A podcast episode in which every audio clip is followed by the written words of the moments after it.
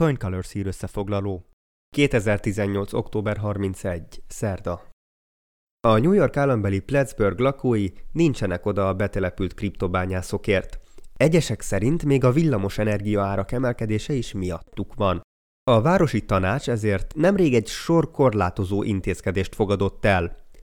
Az elégedetlenkedők miatt a város többek között úgy döntött, 18 hónapos tilalmat vezet be az új piaci szereplők ellen, illetve további korlátozásokat léptet érvénybe a hangszennyezés elkerülése véget. A közelmúltban egy kis penszilvániai város, Efrata lépett fel a kriptobányászokkal szemben. A kisváros közgyűlése megállapította, hogy a közeli bányászati egységek olyan zajt bocsátanak ki, mint az óceán zúgása. Külföldön terjeszkedik az Alibaba felhőszolgáltatási platformja, az Alibaba Cloud.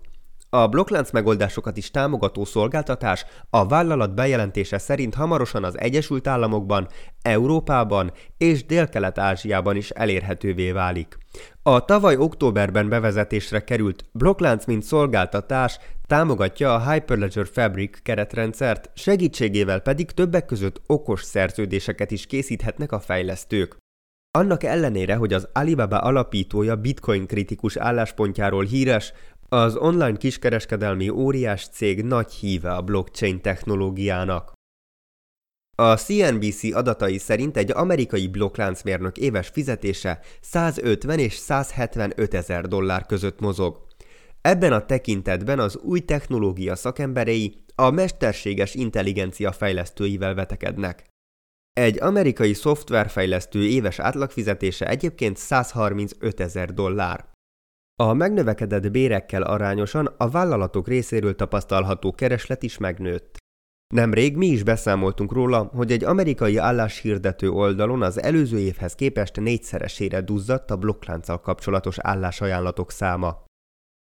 A világ legnagyobb gyémántbányász cége, az orosz Alrosa csatlakozott a Tracker blokklánc alapú ellátási lánc programjához.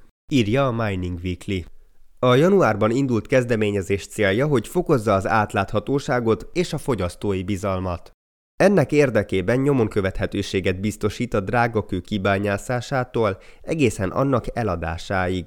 Az eljárás lényege, hogy minden gyémánt egy speciális tanúsítványt kap, melynek adatai egy megváltoztathatatlan blokkláncon tárolódnak.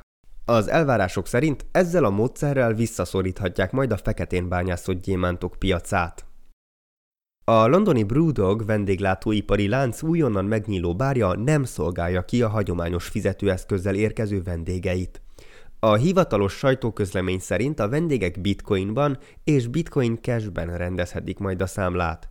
A Brewdog sörfőzde eddig is a kisüzemi sörfőzés pánk vonalát képviselte.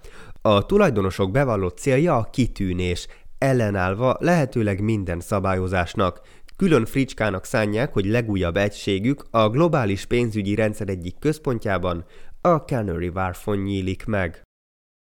Összeállította és szerkesztette a Coin Colors, a kriptovilág legszínesebb oldala.